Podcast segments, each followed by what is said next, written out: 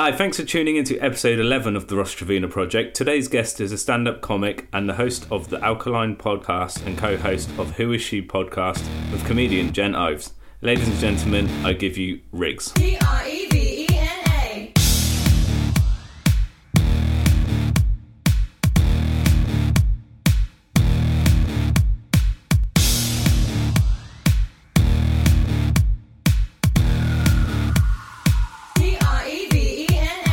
What happened with your skateboard?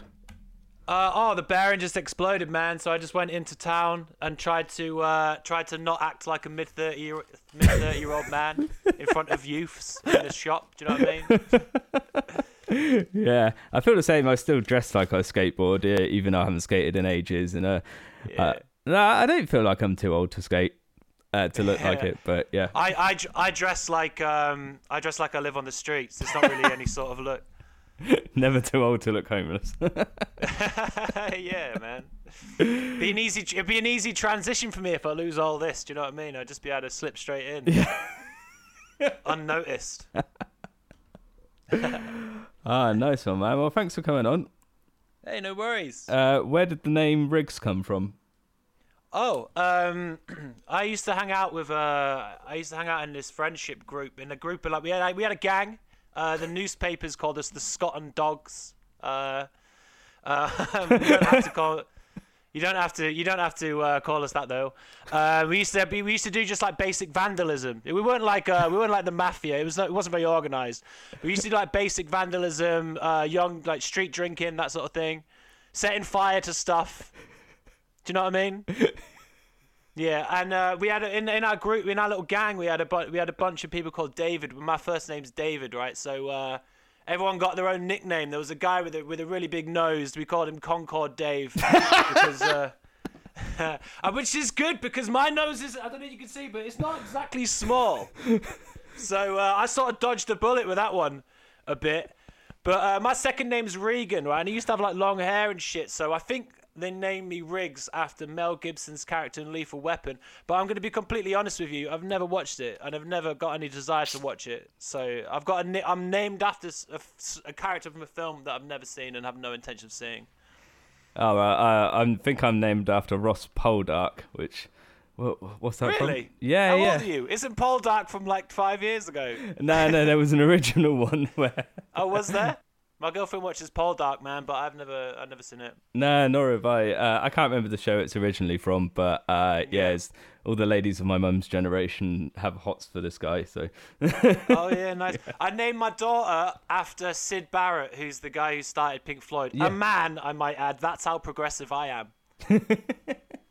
Oh yes, I guess Sydney. It can be a lady's name. Yeah.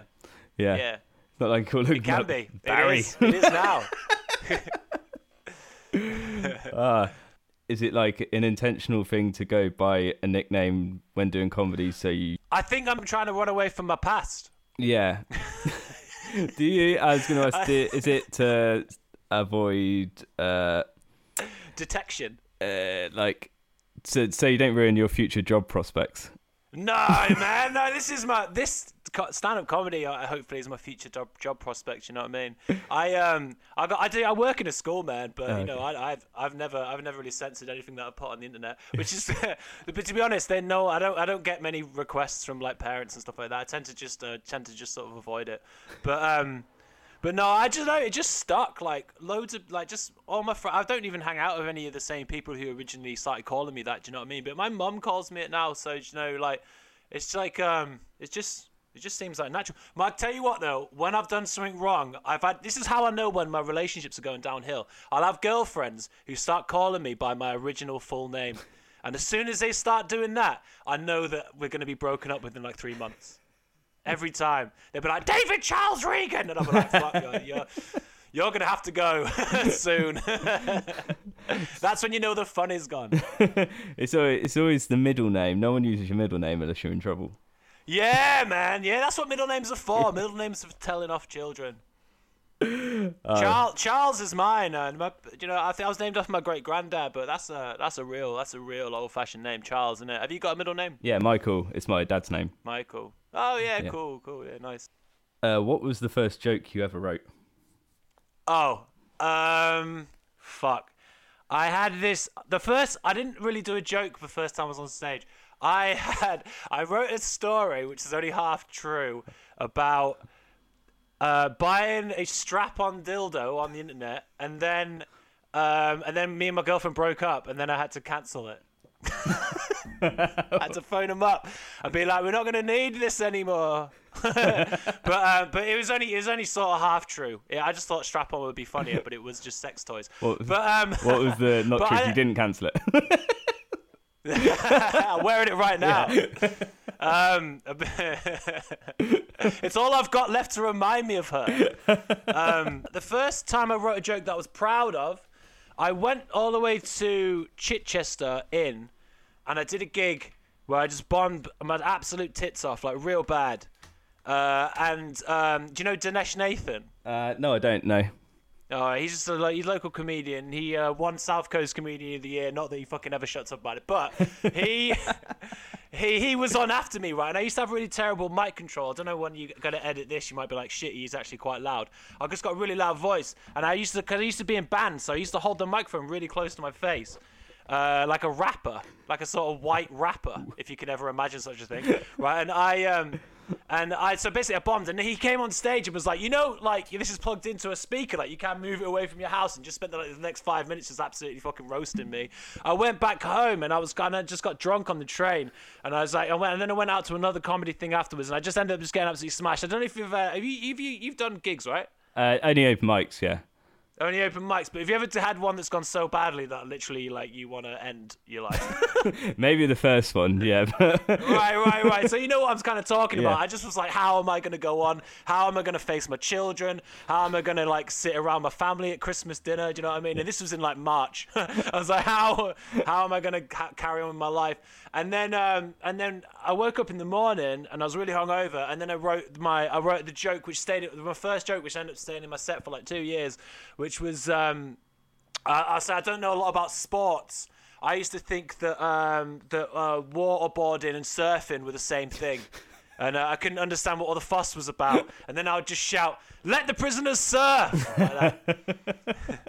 That was the first proper joke that I wrote, I think. Oh, that's good. Uh, uh, what got you into comedy?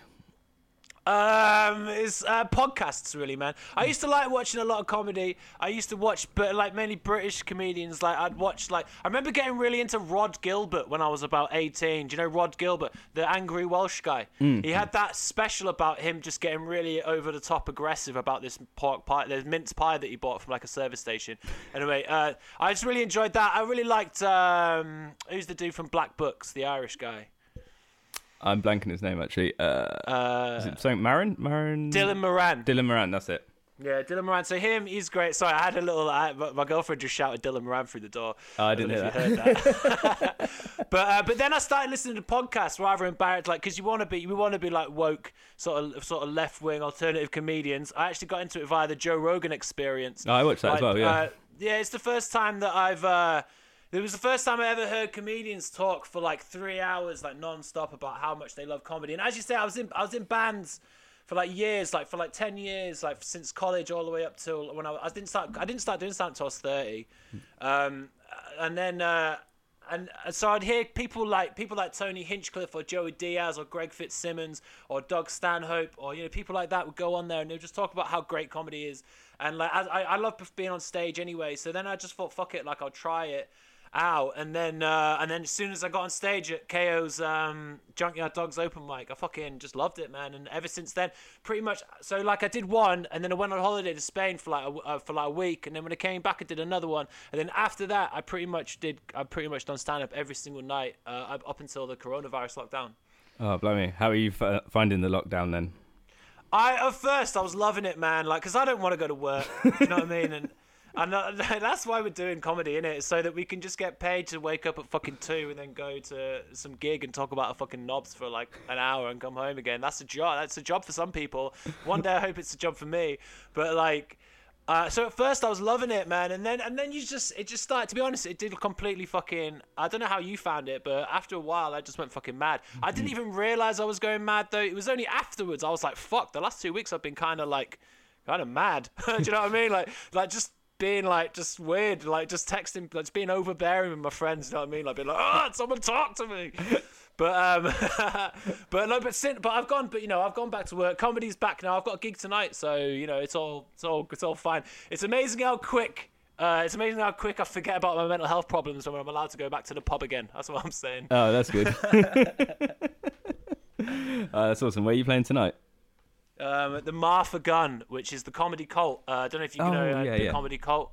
Yeah, they used to run at the Bee's Mouth, but because that is a fucking coronavirus nightmare down there, some social distancing fucking nightmare. You probably get um, one person in there.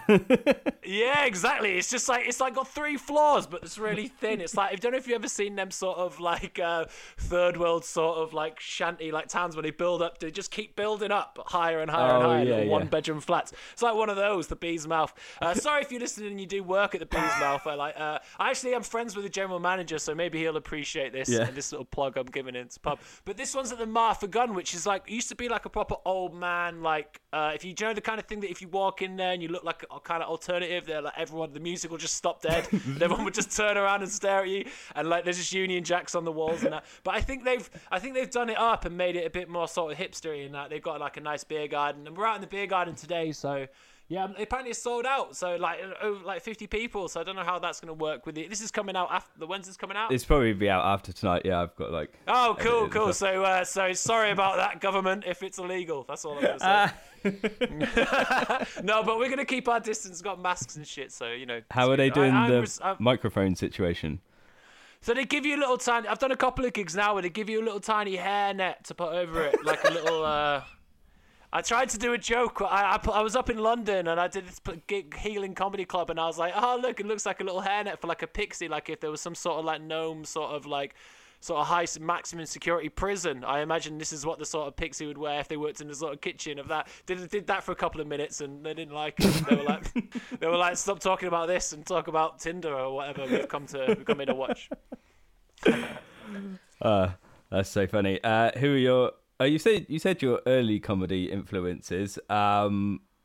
I've got some, man. I fucking love uh, Theo Von. I, mm. What I, I love is absurd sort of storytellers and people like that. I love, I, and also I like just people who write good jokes. Like I like Mark Normand. Oh yeah, yeah, yeah. I really, really like good. Mark Normand. All, nearly all the comedy I watch is from America. Uh, and I feel like maybe I, I'm trying to do that more in my sort of stand-up, like much more sort of joke. Heavy. Look, there's a lot more nerds doing comedy over here, I think. but uh, no, but I do like British comedy. Like, I really like Acaster and people like that. Um, you know, so uh, so I would say I would say people like there's an there's an album that I always listen to on Spotify called uh, "A Thirty Pound Bag of Hamster Bones" by Theo Von, and it's my favorite half hour oh, special, I and I listen to that all the time. And also, so him and uh, Mitch Hedberg, I'd say. Oh, Mitch Hedberg. Yeah. Yeah, absolutely. Yeah. When I first started doing stand-up, I just had so many he- like Mitch Hedberg mannerisms, so much so that every literally after every single gig, people would come up to me and be like, "Oh, I like I think you should listen to some Mitch Hedberg," and I'm like, "I've obviously heard of Mitch Hedberg." Do you know what I mean? But I mean, every time I do a joke, I'm like, "No, all right, yeah, all right." um, but uh, but luckily, luckily, no one said that for like a year, so I'm hoping I'm coming out of that. But I mean, six months of that has I have been sat in my house, so uh, yeah. yeah. So, you never know. I think everyone's Mitch Hedberg after lockdown. yeah, man. Yeah, yeah. yeah. Uh, didn't he used to wear the sunglasses for like uh, stage fright heroin. reasons? Oh, was it heroin? heroin? I thought it was stage fright. Heroin. Okay. Yeah. Uh, no, no, he, he was a nervous guy, mm. but you would be nervous if you'd just taken a load of heroin and now have to do comedy in front of two thousand people. Do you know what I mean? You just would be. It doesn't seem like the best time to do it. But it is almost one hundred percent heroin.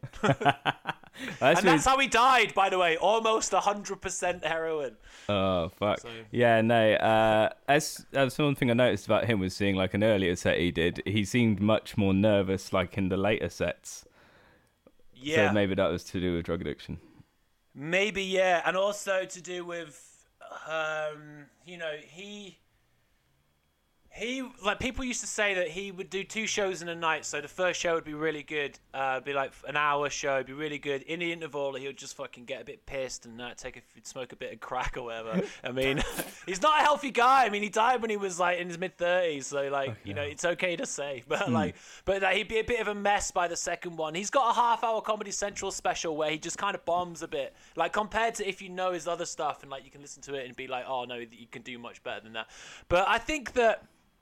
Uh, I mean, I think he was just kind of nervous, maybe. Like, I mean, it's it's a it's a nerve-wracking thing, isn't it? I think that it is like, like kind of terrifying, isn't it? Mm. Especially when, and we're already doing like little gigs. I mean, he's literally like on T V and shit, you know. Do you get stage fright at all?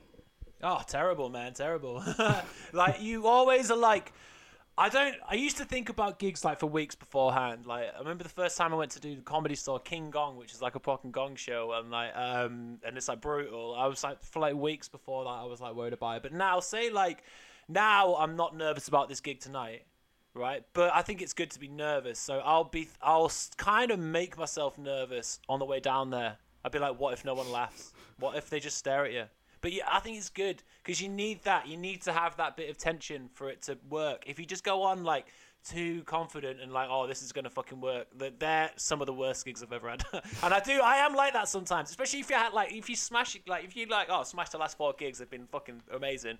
You you will almost definitely bomb. Like I went to do this thing, like they do this thing called the Red Raw Tour, which is at the Stand. Uh, you do, uh, there's three clubs, there's Edinburgh, Glasgow, Newcastle, and you do them all, uh, the, the Stand comedy clubs.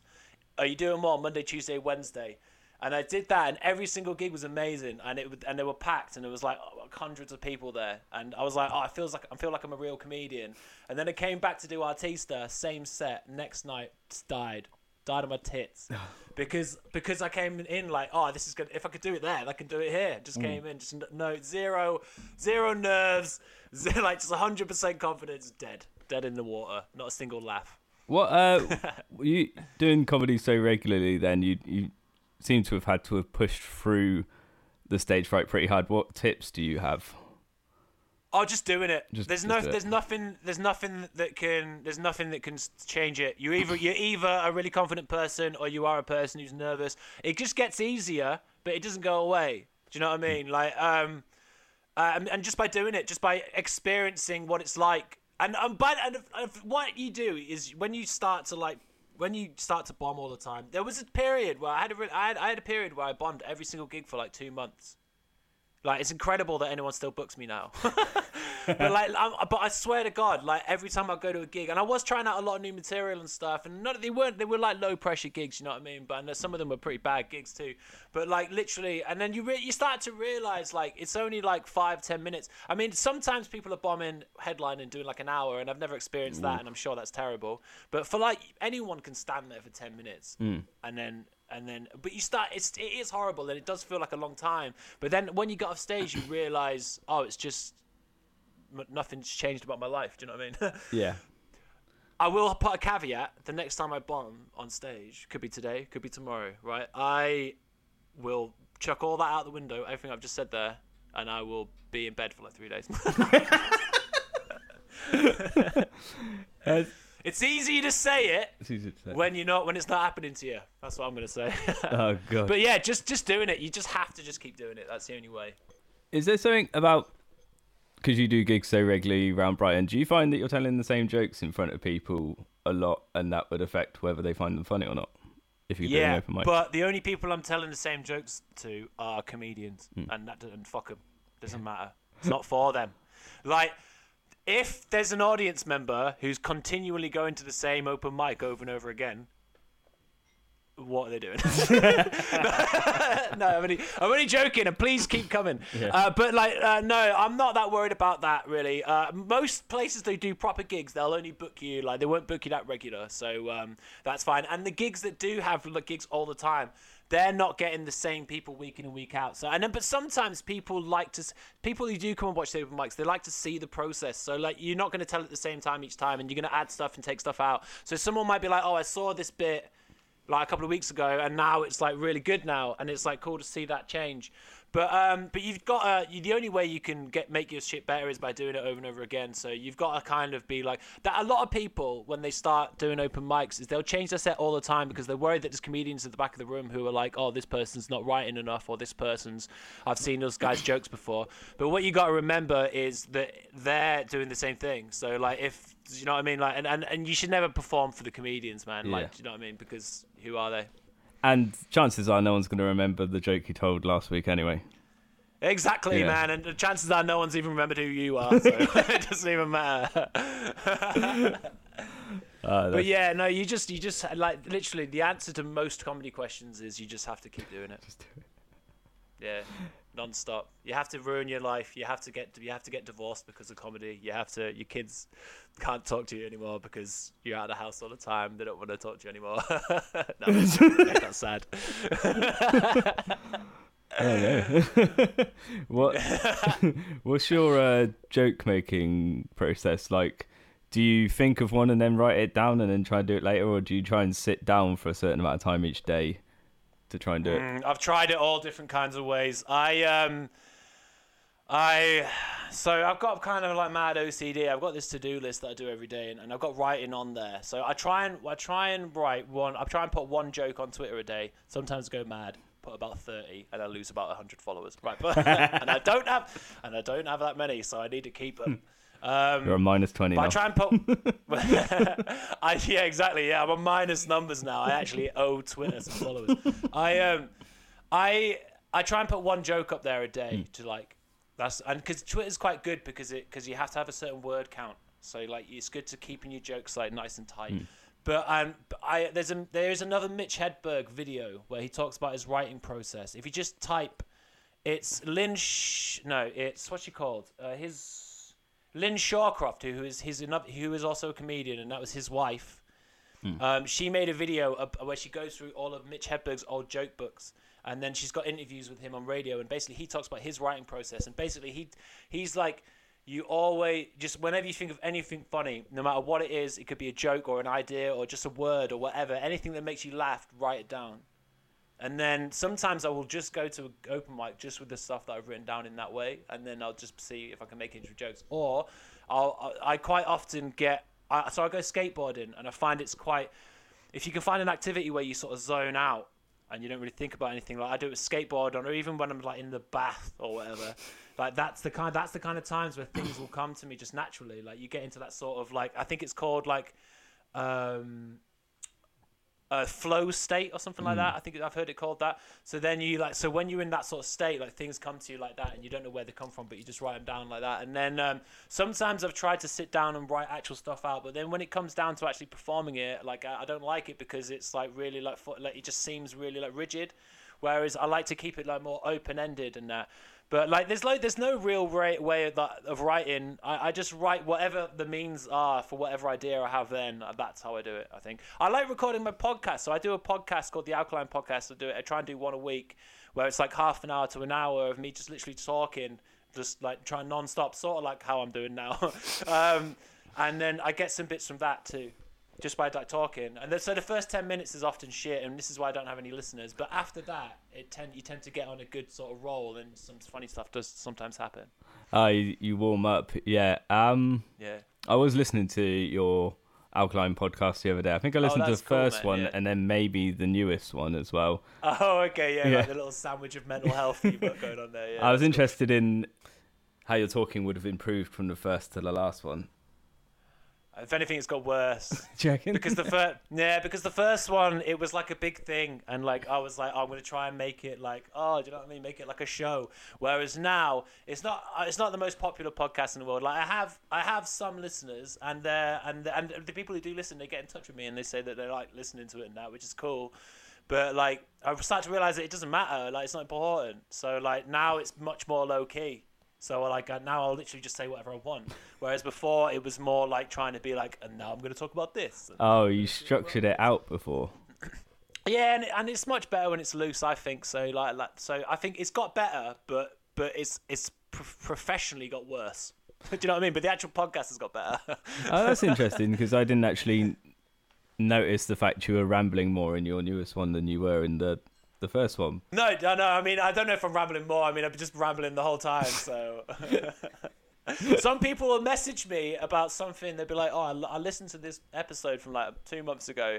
I really liked that bit. You should do that on stage. And I'm like, I fucking have no idea what you're talking about. Like, literally, the second I stopped recording, I've forgotten everything I've said. Oh, really? So I had, yeah, man, it's just stream of consciousness. Like, how many conversations do you remember th- with people? Do you know what I mean? Maybe you do. Maybe it's just me. But, um, but like, I... um. But, you know, like sometimes I will listen back if I think I've got a good bit or whatever, I will listen back. And I have got some good bits out of out of doing the podcast. But mainly it's it's good for just being able to just keep talking. And like what it has helped me out most with is hosting gigs, mm. like more than just doing stand up, but like actually like emceeing nights. So like now I can be like, oh, I know that if worst comes to worst, I can just start talking. Oh, that's just good. Not stop. Did you find it proper nerve-wracking the first time you sat down to put the mic on? Nerve-wracking? Yeah. No. No, no not look. really. Sometimes it's quite frustrating. I don't get nervous doing a podcast because I'm just in my living room. I don't get nervous doing Zoom gigs either. And, and that's sort of why I didn't like it, because you don't get any of that adrenaline mm. from doing it. Sometimes you like, you will know when you're recording a podcast, you'll know when you got onto a good bit and you're like, oh, this is kind of cool. And you try and keep it going for as long as possible. And you do get a little bit of an adrenaline rush from that. But like... um No, I feel like when I started doing my podcast, it was because I wanted to quit drinking, mm. and I wanted to sort of chronicle that sort of time. And I, and I have, I'm hungover right now to tell you how that's gone. but, but, but I did quit for like three months, and then I did. That was when I bombed for like a month straight, like I was talking about before. Oh, um, after you quit. Just, yeah, I don't okay. say. I'm not saying that I, I have to do stand up drunk. I'm just saying no. that I think I was in a bad like mental health sort of period of time. But like. um There's probably a certain but, looseness you get as well from alcohol. Yeah. Maybe. Yeah. The problem is, is because I've got like a drinking sort of problem. I'm a bit, I'm like a binge drinker. Like I don't have to drink. I don't get cravings to drink like all the time. But if I do have one, I will have twelve. Oh, okay. Do you know what I mean? So, so I can, so like sometimes I'd be like, oh, I'll have one before I go on. And luckily that, that normally that's fine. And then after the gig, or maybe I had too many, but some, but then it just starts, and then the next gig, you might have two before you go on. And then in a month, you're like going to turn up at the gig, six pints in, and, and, and everyone hates you. Oh, shit. Have you ruined any gigs from too much alcohol? Oh, so if anyone's listening who promotes gigs, uh, no, but if you, uh, but I have, man. And, and like you get there and you know, it's been bad. Sometimes, I mean, it's, you're gambling a bit because sometimes, it'll be amazing, and it'll be because you're pissed mm. sometimes. But you can't you can't rely on that. It's too it's too.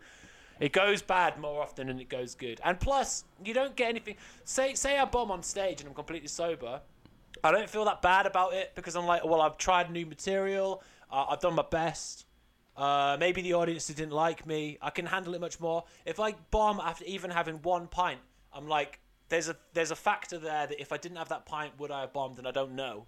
Oh. So that makes me feel loads and loads worse for much longer if uh, than just being completely sober for it. Okay, because you feel like there's something you could have done to counter that before. Well, exactly. Well, well if you do it completely sober, you you there's nothing you, you could have done to change the outcome. Mm. Apart, well, there is, but like you'd be like, oh, maybe I. But, they, but you know, because you were there, like fully, like fully, like sort of. Coherent, you're like, oh, that joke, I said it wrong. Yeah. Fine, I'll just say it differently next time. Whereas if you're drinking, you're like, you just don't know whether it would have gone better if you were sober or not. That's all. So, and there's nothing, and you can't write, rewrite that. Do you know what I mean? Mm. So there's nothing you can do to change that. That's that's why it sucks. Is there a certain amount of regretness from the fact that you feel that you have a problem with alcohol as well that adds to it? I got a certain amount of regret from almost everything I've ever done in my whole life, man. Like I, uh, I. I am trying to be like, it is what it is. Do you know what I mean? All the things that I've done in my past, you can't do anything about it. And and I feel like, I feel like one thing this lockdown has shown me, which is good, is that it's so intangible, all the stuff that we've got. I talked about this in my last episode, if you listen to it. Yeah. It's so, intang- it's so intangible what we have. Like I was I was doing all right for an open mic. Uh, I was like sort of doing open spots at real clubs. And like the one of the last gigs I did before lockdown was the uh, Crater, which is like my, which was my big goal from starting, starting stand up in Brighton, was to play the biggest room in Brighton, which is Crater. Um, and I did that right before lockdown, and as soon as lockdown happened, it all just went away. I just had nothing, and everyone had nothing. So I, so then I was like, oh, it's actually really intangible. It's not even a real thing that we have, which has made me go approach uh, stand up now more um, like sort of in, I'm gonna I have I'm, the last the gigs I've done since the lockdown has been eased uh, been much more fun because I'm like, oh, I'm just happy we get to do this as mm. opposed to like it's begun a, it's like a thing that we're trying to achieve. Do you know what I mean? So I don't know what your question was, but did that answer it? I can't remember what the question was either. Um, I do tend to just, I do tend to just talk and just not stop talking. So do feel free to be like, shut the fuck up. No, it's good. You're taking the reins. I'm pretty tired today, so uh, it's good that you're talking to me. Hey, that's cool, man. Yeah, I remember you saying in that podcast. I don't know if you just alluded to it just then, but about the fact that you may feel like some gigs were beneath you, and then because of the lockdown restrictions and then getting gigs again, you're like, uh, the fact there's not that many people here is good because we're allowed to gig again. I'd like to rephrase that, yeah, uh, if I may. I never said, all right, that any gig was beneath me. Um, that was my... I, I, all I said was, right, um, all I said was, right, um, is that some gigs are shit, and they just are. Not no, okay, are. Not and beneath you, but you shit. Run. But you would, you, Look, you didn't I'm have the same you... reaction to, to a gig that would have been considered shit before, but it's good. Because... Yeah. My, so my, so the point of what I was saying was, is I one of the first gig that I did back was in a beer garden. There was about eight people there, and it was outside. And a guy who was a neighbour chucked a full bucket of water over the wall because he wanted everyone to shut up. Right. I'm just saying that if someone said to me a year ago, "Do you want to do this gig?" I'd be like, "You're out of your fucking mind, mate." Mm.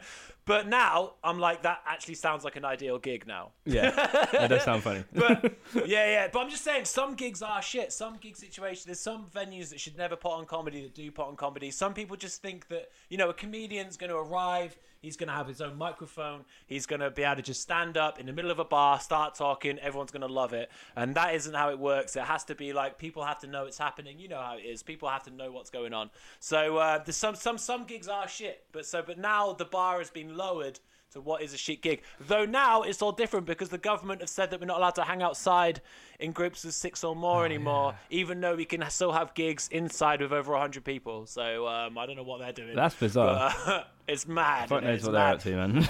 Yeah, so uh, so the bar for gigs is probably going to start rising up again now they've put a stop to that, but um but at the moment it's pretty low, and I'm I like that because they're the kind of gigs that I normally get. Yeah. Have you gone into yet yeah. what, what's your worst gig you've ever played? Either bombed-wise or just the situation? I did a gig in the middle of a casino um, that didn't have an audience, just people gambling. And they didn't want to hear me. And there was a big screen. There was a, do you know when they make a massive T V screen out of loads of different T V screens? Yeah. So there was like in sports stadiums. Mm. So there was like one of those behind me, and it was giant. Yeah. And it was just on my face. So I'm bombing, talking to no one. I'm supposed to be doing fifteen minutes. And behind me is an enlarged, I'm going to say about twenty times the size of my own face, just behind me. So I turned around during my set, and for the, I watched myself bomb on a huge T V screen on the wall. And um, and the only person who was even vaguely listening was... one of the people running a roulette table that no one was using. Mm. And I said, well, I'm going to have to talk to you because you're the only one here. And he said, you can't talk to me. I'm, I'm working. And I did my time, man. There were some other comedians on the gig who were like proper professional comedians. This was like Bill. This was like good lineup. And, uh, and it was like paid, and it was like professional gig, mm. but But it was just, the guy who books it had obviously never been down there before, because it was literally just in the middle of a casino on a raised up sort of bandstand looking sort of thing. Yeah. It was mad. And I've never experienced anything like that in my life. Oh. I did the full time. It was mad. These proper professional comedians were coming on, doing a couple of jokes and just getting off. Oh. I did six minutes. And I, because I'm new, I was like, I can't just yeah. leave. Turns out you can just go. Were you the first on as well? So you didn't realise that I was an option. It, yeah. I opened it, so I didn't know. Yeah, I opened it, man. It was savage. It honestly, honest to God, I was literally just, it was so bad that it wasn't even painful. Like, it was just so pointless. It was oh. just like, I was just stood there. I, like, I didn't feel, it wasn't like, I mean, getting ignored is one thing, but just, just literally, like, people were just, imagine losing money mm. right? And just having me, just this fucking, this over, this loud northerner just behind you, just being like, "Oh, it's a shame. I'm sorry about you losing all your fucking money." Just trying to get some sort of reaction from them. It's terrible. Yeah, that's the worst gig. I mean, I've done some pretty bad gigs, but that is the worst one. Ah. Oh. That sounds horrible, but it's, it's quite so a funny bad. story though. The fact there was a big screen yeah. behind you, I think. yeah, that's the that was that that has never happened to me before or since. Like just looking, just turning round and just seeing my own dumb face just dying on its ass. Super close up. yeah, man, brutal. Oh, the worst thing is as well because they had to. T- it was like so they had sport on the screen. They had to turn off like the sport, just replacing it with my fucking face. So people were just so annoyed. And it's um, a casino, so people are probably even gambling on the sport that it was on. No one's mm. gambling on me. Do you know what I mean? It would have been an easy bet. This guy is going to die today. Ten to a one. A million to one. No, not a million to one. One to one. That's so funny. Uh, what's your best gig? Was it Crater or is it a different uh, one? No, it wasn't. It wasn't Crater. I think my best gig... Crater was okay. Uh, that's another thing as well. You start to realize that gigs are just gigs. Like even you, all of the all of the stuff that makes it all of the stuff that makes it nervous and that you're always projecting that onto the gig. Do you know what I mean? Creator runs every week, regardless of whether I'm there or not. Do you know what I mean? And mm. these people are just going out. They don't care who the comedian is really. They're just going out to have a laugh, eat some fucking overpriced fries. Sorry, comedian. Um, um, but I mean, they they they're they're a, they're a small business, man. They've got to, they've got to get their money. Yeah. But um, but um but you know like so like I was like, oh, it's gonna be the best gig of my life, and then I got there and it was fine. Do you know what I mean? And I'm like, oh, you know, it's just, we just move, you just move on to the next gig.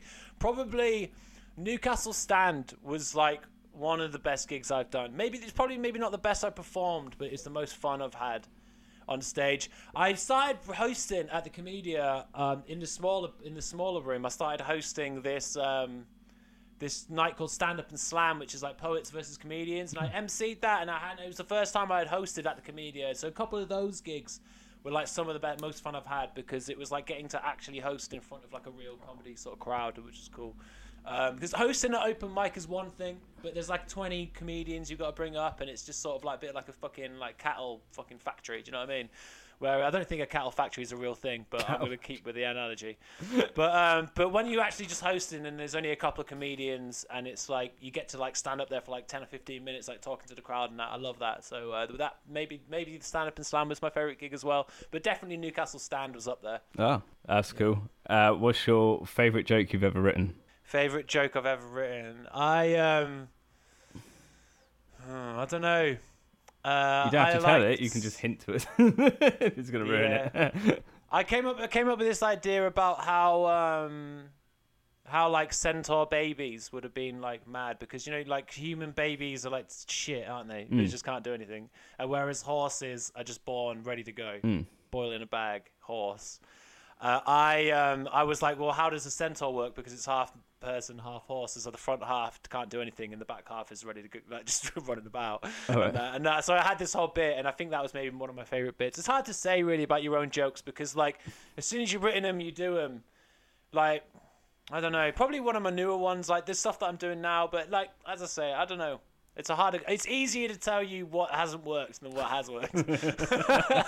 Have you had any that you sure were gonna work but just never did? Yes, yes, so much. Everything, Mostly. everything I ever write, I'm like, this is gonna work, mate. Ninety percent of it fails. I tried out a new joke at um, the semi-final of the Laughing Horse Comedian of the Year two thousand eighteen, and it went so badly that comedians that I was on the bill with message me about it still. They still take the piss out of you about yes. it? Yes. I'll tell you the joke. It's so yeah, bad. Yeah, go for my it. friend, I had to make a podcast with my friend Jen Ives. She's a, com- she's a comedian mm. in London. She brings it up to me all of the time. all the time. And because she, the reason why is because she actually won that semi-final, so she went through. Oh, okay. And I feel like I might have placed if I hadn't done this joke because literally I was having a well good set up until this and then it was just fucking silence. I said, how do you spot a pig a gangster? Pork medallions. Do you understand that joke? So pork medallions is a cut of pork. It's like a kind of pork you can buy. Gangsters yeah, wear medallions, and then the medallions don't is they? The, is, the, is a medallion a bit of gold? Is that what it is? Yeah, it's a medallion. Yeah, yeah. So like gangsters wear medallions. Pork medallions is a cut of pork. What's How do you spot a gangster pig? Pork medallions. That is a fucking great thing. Is I tried it out one time before that gig at somewhere called the Sam Rhodes Comedy Explosion, mm. and it worked. People laughed. Sam Rhodes laughed. It was great. I was like, this is going to be fucking great. It's a silly joke. It's a silly joke. It's family friendly. Do you know what I mean? Yeah. They're gonna love it at the fucking Savoy Tap. Uh, I went there. They did not. They just. I just don't think they got it. And I can I can understand that, and it's so stupid. I'm glad I did it though, because it because it because it means that my peers or my comedian friends now have an extra thing they're allowed to make fun of me for. So I'm I'm glad that happened. Did that was that your uh, closer joke for that, or was no, it? No, it wasn't even the closer. I had to do more shit afterwards. I. I I, I, I've got a recording of it. I'll, I'll listen back, but I'm pretty sure I apologised. I'm sorry. sorry about that. Don't ever apologise for a fucking joke, Jesus. But no, but like literally, you have to be like, you have, you have to be like, if you write a joke, you have to be like, I'm sure that's going to work, and I'm going to do it. Otherwise, hmm. it's not going to work. If you get up there and you're like, oh, you see people like, I don't know. Sometimes things can take you by surprise by working more than you expect them to, mm. but you have to at least be like, I'm saying this because I think it's funny. Do you know what I mean? Yeah. Yeah. Have you ever been in a situation where like uh, a crowd member's got like proper pissed off at a joke you've done? Not pissed off, man. But the thing no. is, I'm, I don't really welcome that sort of heckle. I'm like quite... I don't know if you notice about me, but I'm quite quite likable. yeah, yeah. no, no, but no, but I, I am like quite over the top sort of northerner, and when I'm on stage, I become more northern. I think I maybe I think it's funny. It's kind of a gimmick, really.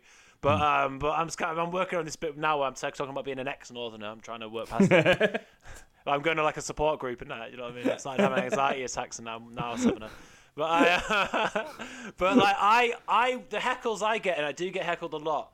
I get people joining in. Oh, okay. And which is more annoying because you can't even take them down because they're nice. Yeah. They're like, oh, what's that? What does that mean?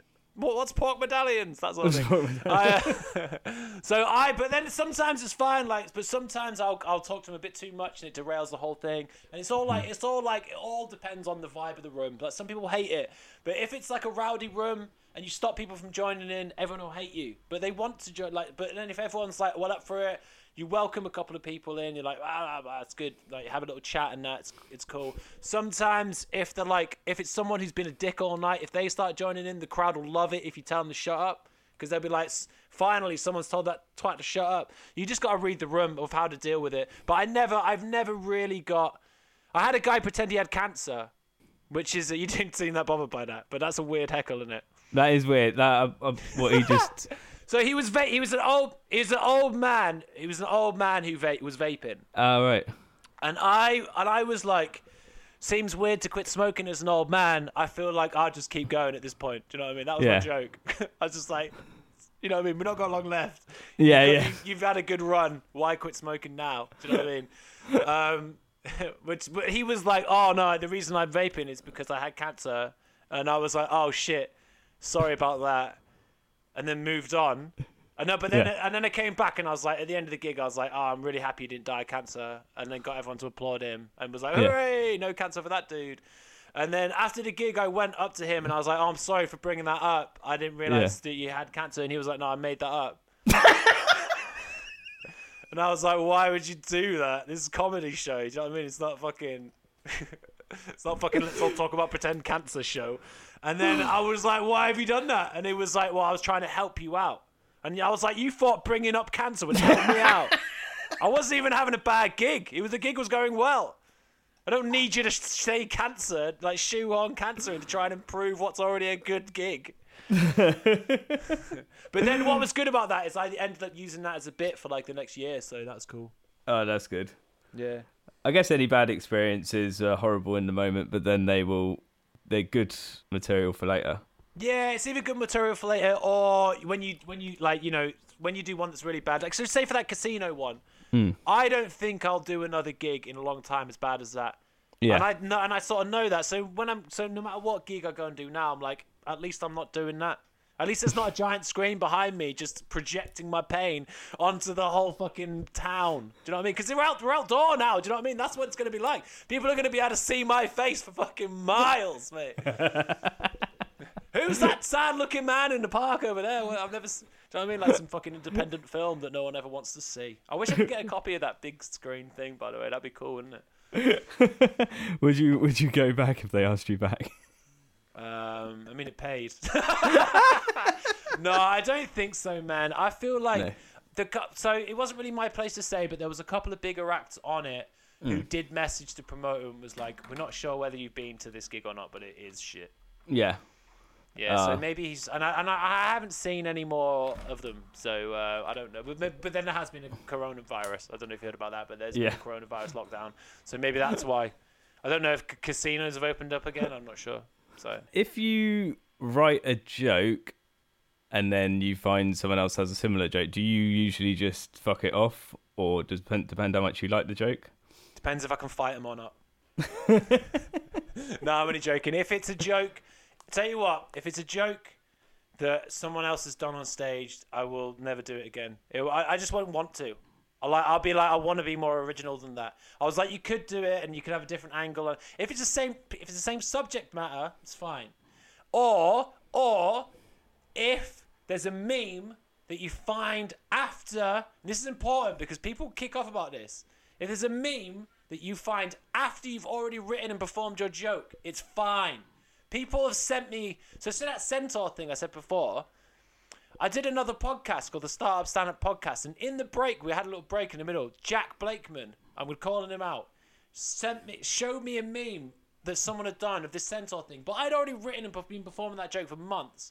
Mm. I'm not saying someone stole it off me, but I know for sure I didn't steal it off this fucking meme. You didn't meme. see it? No, yeah. Yeah, there's a memes of fucking everything. So if you've honestly, I'm not saying take jokes from memes, but I'm saying if you honestly have written a joke and you know it's your idea, I got that joke from my podcast. I talk, I just started talking about it on my podcast, and I was like, that's a funny idea, and then developed it afterwards. Um, so so people do call people out for stuff like that, and I'm like, you shouldn't. If that if that guy is honestly saying like, I honestly wrote that, and it's and that and that's not even a, that's a meme. That's not something that someone's gonna. You're not gonna see someone doing that at a gig or anything yeah. like that. Then that's fine. But if you've seen someone do do a joke, or if you even for me, even if I've just written a joke that is the same as someone's, I haven't stolen it or nothing.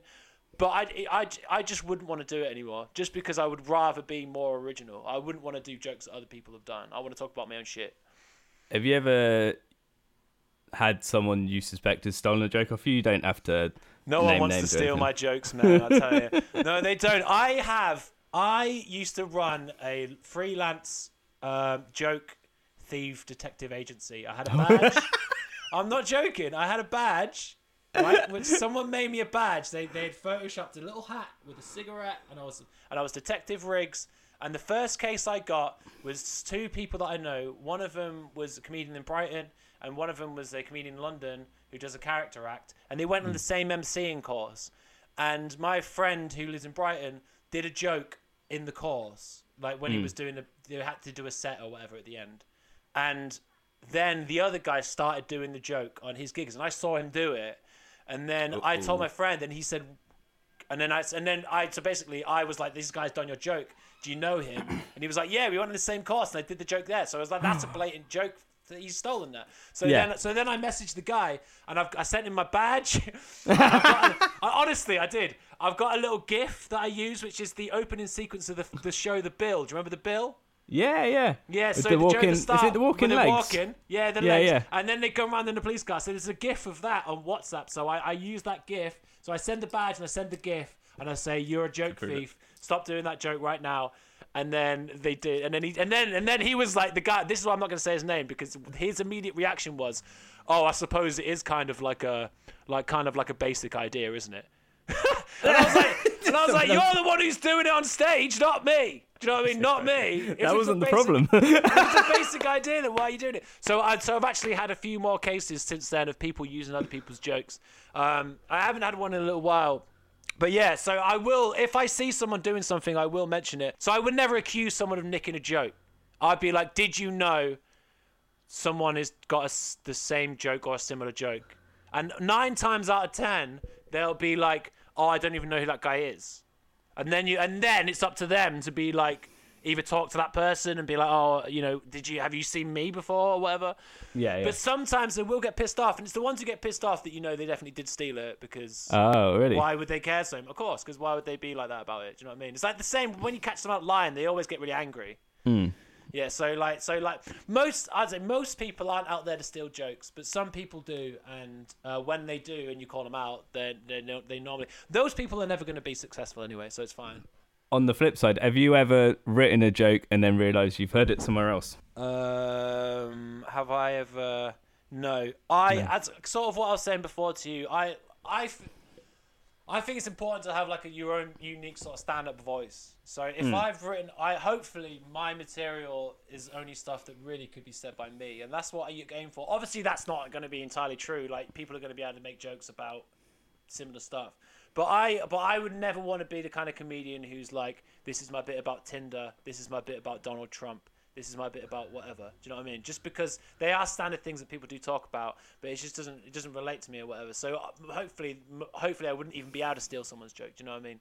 But like there has, so there has been times where I will something's been just similar or whatever. But as I say, if it's too similar, I'll just drop it. I've got no problem. Thing is, um, if anyone's doing comedy, I've only been doing comedy for three and a half years. So if if, if there's anyone who thinks that they're going to be doing, say you got like a Netflix special, if there's anyone who thinks they're going to be doing any jokes from their first three and a half years in that Netflix special, then that's mad, isn't it? Mm. That's crazy. I mean, imagine finding out that Bill Burr did his first ever joke in his last special, and he's been doing comedy for thirty years. You'd be like, why are you doing that? So any, so just don't be precious by any of the material you've got now. You sh- people should be turning over their jokes anyway. Like, so if, so if you find out someone's nicked one of your jokes, let him have it. Fuck it off. Write a better one. Do you know what I mean? Whatever. So that, so I, so I wouldn't do that. And if if I've come up with a premise that's too similar to someone else, I just wouldn't want to do it anyway. So I'd I'd stop it before it even got out of out of control. But um, sometimes you'll see a joke and you're like, I wish I wrote that joke because it's fucking great.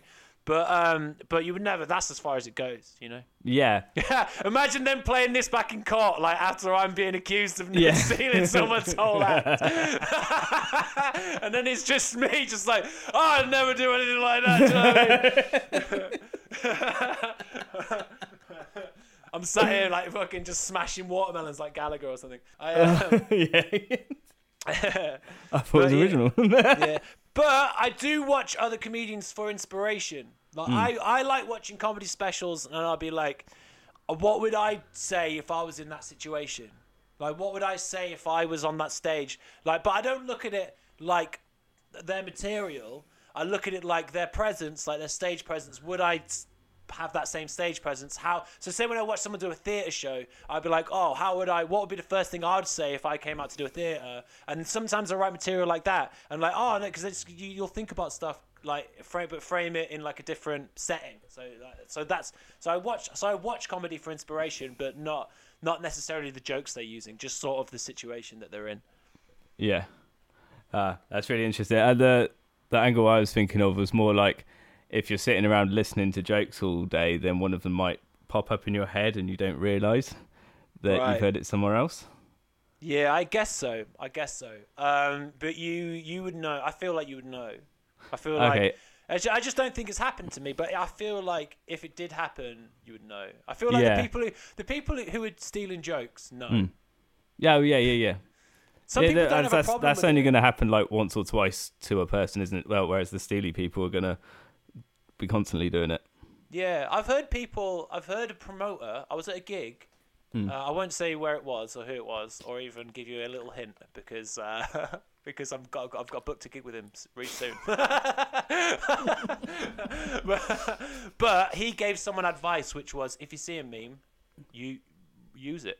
Because he's like, oh. It's the internet, it's fair game, it's not stand up. It's basically what his argument was. It's not stand up, so you can use it. But then I'm like, what if you like see something on a sitcom? Can you use that? That's not stand up. Do you know what I mean? Mm. Like you, sh- you should. The point is, is you shouldn't want to do that. No, no, definitely not. Yeah, and it shouldn't even cross your mind to do it. The thing is, where comedy is a bit like people, it is one of the arts. People people look at paintings and, and like plays and stuff like that, and comedy is part of that. Like, but people don't really see it as that because it always happens in a fucking basement bar and it's normally always shit, right? Mm.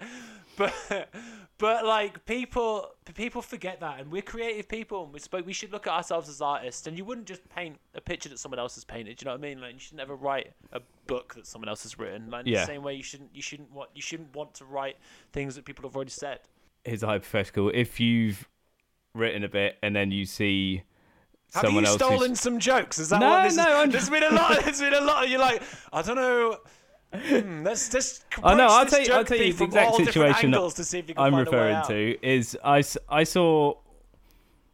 And uh, I'm not having delusions of grandeur here thinking that Ricky Gervais has stolen a joke off me, but I just saw like one... a part of a joke I wrote, but then his is just a throwaway line, and then mine is... Uh, like a whole bit. So I'm thinking, should I get rid of the whole bit because like a section has appeared in a different comedian's special that's very similar? Do you think Ricky Gervais has seen your act? No, I don't think that's no. Uh, well, tell me the tell me the bit. Tell me the joke. Uh, well, it was just about you know the the Burning Monk guy, and uh, it was it's seen as such a powerful.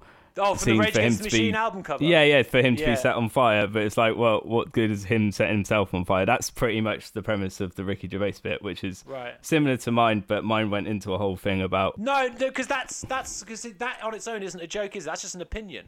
You yeah, know, I yeah. think that that... So you can have you can have parallel thinking and you can have similar yeah. opinions. As long as the punchline, which is like the thing that you've made up, the thing that makes it funny, as long as that's not the same, it's fine. Like you can have yeah. the same, you can have the same premise, you can have the same ideas as other people. Imagine living in a world where you could only have your own individual ideas. Yeah. I mean, it would be ideal, but there'd be people with mad ideas. Do you know yeah. what I mean? You're allowed to share like a, you're allowed to share similar ideas. Okay. But like, um, and also I would say, if Ricky Gervais has got one of your jokes, let's just ditch the joke. You would say ditch I mean? the joke. We're we're better than that. Oh. No, I'm, only, I'm only joking. Ricky Gervais is a much much more successful comedian than yeah. I.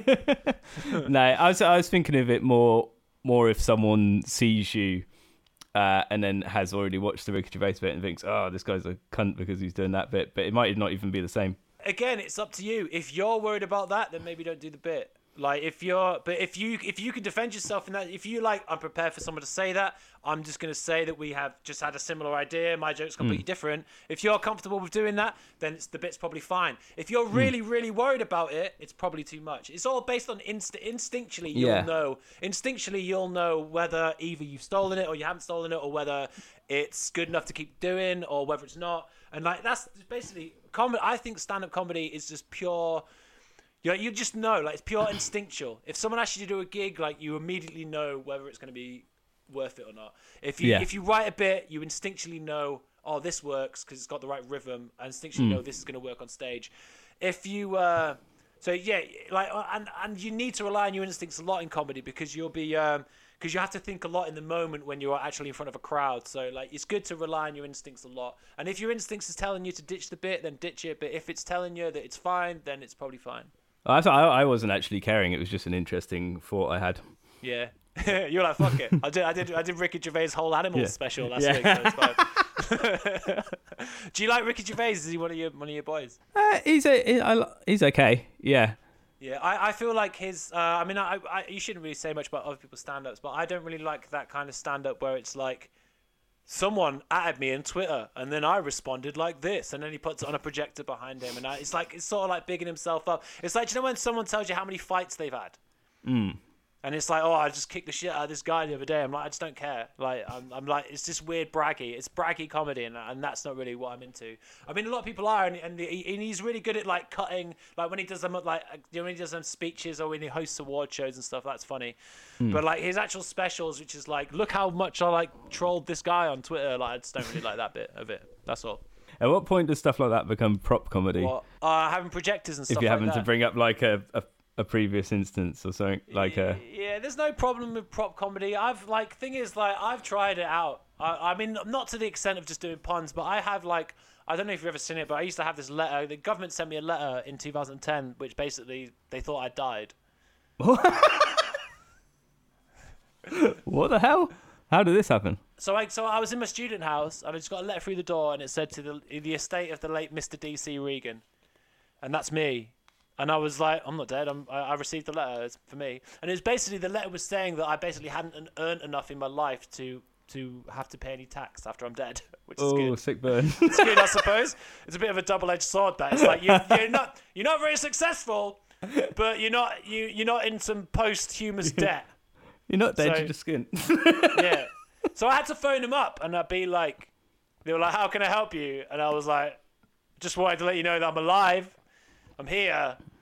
Um, and they were like, and they, they didn't seem bothered. They were like, "Oh, cool. I'll just write that on the thing." And I'm like, "You're not bothered that you've just declared me dead." I, sh- I realize now that I should have kept kept the lie going for like another two years because I could have um, not had to pay tax and shit. Wow.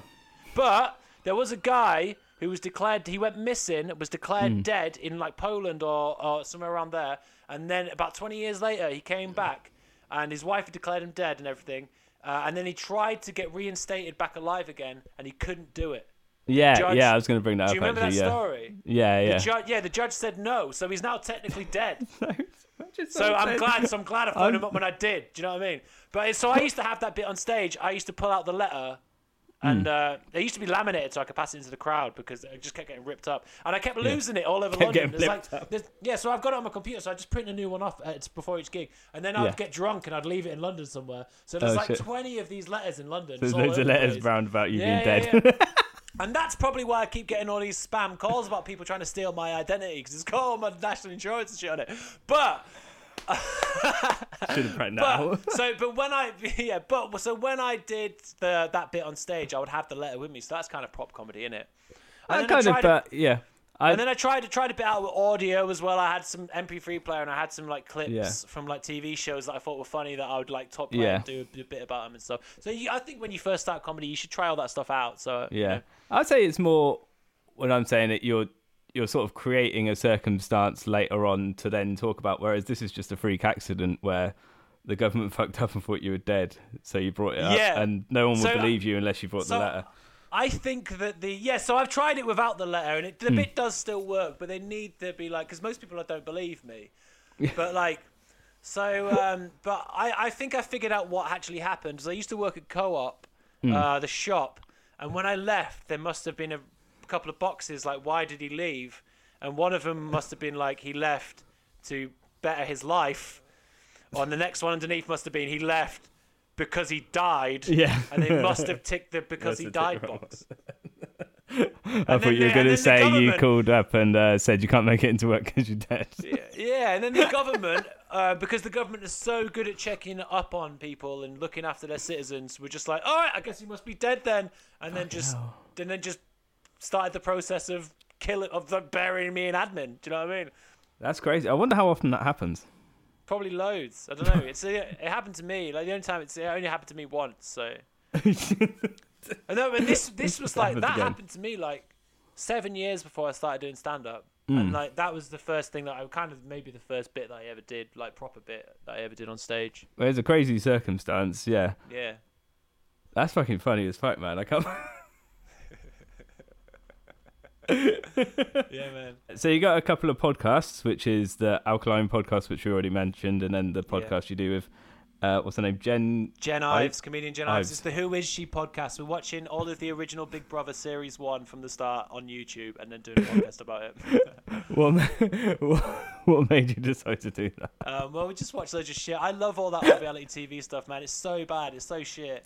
Like, but like, I just love it. It's like car crash T V. But when we, we just, we just think we tried out a bunch of different podcasts, and, and she's got a really good podcast called Real Girl Talk as well. And um, and uh, we tried out a bunch of different podcasts. Um, we just like like making podcasts together, and we just tried to find one that had a good formula that stuck. Again, not many. I don't think many people listen to it. But if you are listening to this and want to listen to that, then um, go on. I listen to it on Spotify. Who Is She podcast. Or you can find us on Instagram and Twitter, Who Is She Pod, and that sort of thing. So, yeah, it'd be cool if we got more listeners, because... Uh, do you, do you get you know, shown on, like, uh, Spotify uh, how many people have listened? Not publicly. No, just privately. Privately, on the download. Yeah. I don't look. I don't care. Yeah. And the thing is, I'm going to keep making pods anyway. Like, my podcast is literally... I do it for me more than I do it for anyone listening. Like, it's just good to sit down, and it's like a sort of... it's just good to sit down and just talk for like an hour a week, um, just to practice it. Do you know what I mean? So I so I never look at how many people listen. And uh, Jen's got the numbers for the Who Is She pod. I never ask her. Like, for me, I just like it to be fun, like making it for fun. Mm. Do you feel like I put too much pressure on yourself if you realised like it got how how popular? Little people? Oh, people how little. That's the what I don't I don't want to know that. I don't want to be doing a podcast and being like only two people are going to hear this. I mean, I don't care. It doesn't bother me that only two people are going to listen, uh, but mm. I just don't need to know that. Mm. Do you know what I mean? You rather not know. I like to imagine that I like to imagine that thousands of people are going to listen, and it's on the internet forever, so you never know. Like, that could one day you could be like Van Gogh, mate. People could like not appreciate you in your own time or that sort of shit. Yeah. I did listen to a bit of the first Big Brother one. Oh yeah. Who Is She? But the, my phone kept fucking up, so it kept like every time it would close, it wouldn't keep playing, so I kept having to open it, and it was just doing my head yeah. in. So I made it like ten minutes in. Uh, yeah. But you. You said you lived in Northern Ireland. Yeah, I lived in Northern Ireland for three years. Well, that's interesting. What was that like? Yeah, uh, it was. Uh, I was like ten, so it was, oh, uh, okay. I, I lived on an army base. You, you, you from Northern Ireland or something? No, no, I was just interested. Oh, okay, cool. So my dad is in the R A F regiment. Um, oh, okay. Uh, he went to he went to Northern Ireland when it was bad in the end mm. of the seventies, before I was born, and uh, loved it so much that he begged the army to send him back again. Oh, really? No, oh, that's no, no, I'm only joking. It cost him right. it so much. It was so... Imagine that. Imagine... This will be nice when it's not chaotic. yeah, yeah, yeah. I've got bomb fragments in my shreddies, but it's lovely. I um, I we went back during the ceasefire, so it was like mid nineties, nineteen ninety-seven. I was there when Diana died. I was there when the millennium happened. Oh. Um, I lived on an army base, but we went to school. Like, we went to school like in. The, in the proper town. It was the town Antrim, uh, so we would like mix with like um, you know the with, with, with so we on the evenings and weekends we'd be on an army base, but during the day we'd be out in in Northern Ireland. I guess it's, I, I liked it, man. I, I used to do uh, I used to do a bit of sports. I used to do a bit of judo there, so I used to like um, do that quite a lot, and it was cool. Oh, okay. Um, you you also used to be in bands and stuff. When when yeah. did you start playing music? Uh, so I. Um, I was going I was going to be the next Kurt Cobain. Weren't we all? hasn't, hasn't, hasn't happened yet. I'm still waiting for the bit in the Kurt Cobain autobiography where he starts takes up stand up comedy and quits the bar. It hasn't happened, but I'm sure I'm sure it's towards the end of the book. I I don't know what happens at the end of the book, by the way, so don't ruin that for me. But like I. Uh, uh, um, but I um so I always wanted to be in bands, man. Like so I I. I st- Um, I started playing guitar when I was like sixteen, pretty shit at the guitar, but I then started singing for this band. It was punk because we couldn't play our instruments. Mm. Um, so we just had to be a punk band. Do you know what I mean? Yeah. But like, uh, but like we, so in college I was in bands, and then I went, I moved to Brighton because I wanted to go to the music uni here, which is the Brighton Institute of Modern Music, mm. which is, um, which is quite a well-known music university. So I got, I did like a degree. I got like a A levels and that in music, and then came down here twelve years ago to do music, and then I was a singer of a band for like seven years, like a hard rock band called Sweet Ether. I was listening to a bunch last night. I got a bit drunk and nostalgic last night and listened to all my old music, and then I, and then I had an idea about making a fly on the wall documentary about getting the band back together, uh, and then I woke up the, and then I woke up this morning like nah, I don't know nah. about that, but uh, but it's harder being in a band. That's why one thing I like about stand up comedy is you just sort of do it on your own. Like mm. you've only got yourself to answer to, and you don't have to carry around equipment, which as a singer of a band I didn't have to do that anyway, but like um and uh, but like but it's good not to be like, oh, we can't do this gig because our guitarist is like, you know, in Cornwall or whatever. I don't know what I'm saying, but like um but like but now but that's what the reason why I liked doing comedy so much at the start is is it because everything that you achieve and every single failure you have is all because of you. mm. You know what I mean, it's, you're the only person to rely on. It means you get to be like, if you if you are successful, you're like, oh, I've achieved this. And then if you fuck up, then you got no one else to blame. That's awesome. That's weird. That's interesting. We've had a similar sort of history of coming to Brighton, because I came to Brighton about eleven years ago to do music production at Brighton Uni. Oh, Brighton Uni. Yeah, yeah, yeah, okay, but it was cool. In Eastbourne. Oh, right, yeah, yeah. The Brighton, um, the, the Brighton part of Eastbourne. Yeah, yeah, yeah. Yeah. I've, uh, I, yeah. How did you did you find it? You're still making music now? Uh, still a bit. I'm in a band with my partner, actually. Oh, cool, cool. Yeah. Like a family band, like the Carpenters. Kind of. We've got uh, two other members who are yeah. Not related. And you and you, uh, and you like eating dinner. I should. I don't know. That's, that's an anorexia joke. I don't know. How, I don't know if you want to keep that in. Um, I felt bad about that almost as soon as I said it. By the way, um, and and again, apologising for saying jokes. I've got to stop doing that. I didn't, yeah, I don't apologise. Yeah. All my jokes are about food or the lack of food. It's either pork medallions or anorexia. They're my two speeds. I um, you so what kind of music do you play? Oh, uh, I think it's been described as horror surf. I thought I you were just... about to say it's been described as horrible. Horrible, isn't it? Horror surf. Horror surf. Well, I know, sort of like rockabilly sort of thing. Yeah, yeah. Oh, that's cool, man. I once played a. played a gig with a band called the B-Movie Vampires at the Camden Turtle, uh, the Purple Turtle in Camden. They were sort of like a pop-punk rockabilly sort of thing, right? Okay. And this, sing- this singer came out. There was two people in the audience. One of them was his dad. And the singer came out and was like, I want to see everyone at the back clapping their hands. And he just started doing this. And the only person clapping was his dad at the back of the room. And it was one of the most embarrassing things I've oh, ever no. seen. And I almost wanted to quit music right there. Music is embarrassing, I think.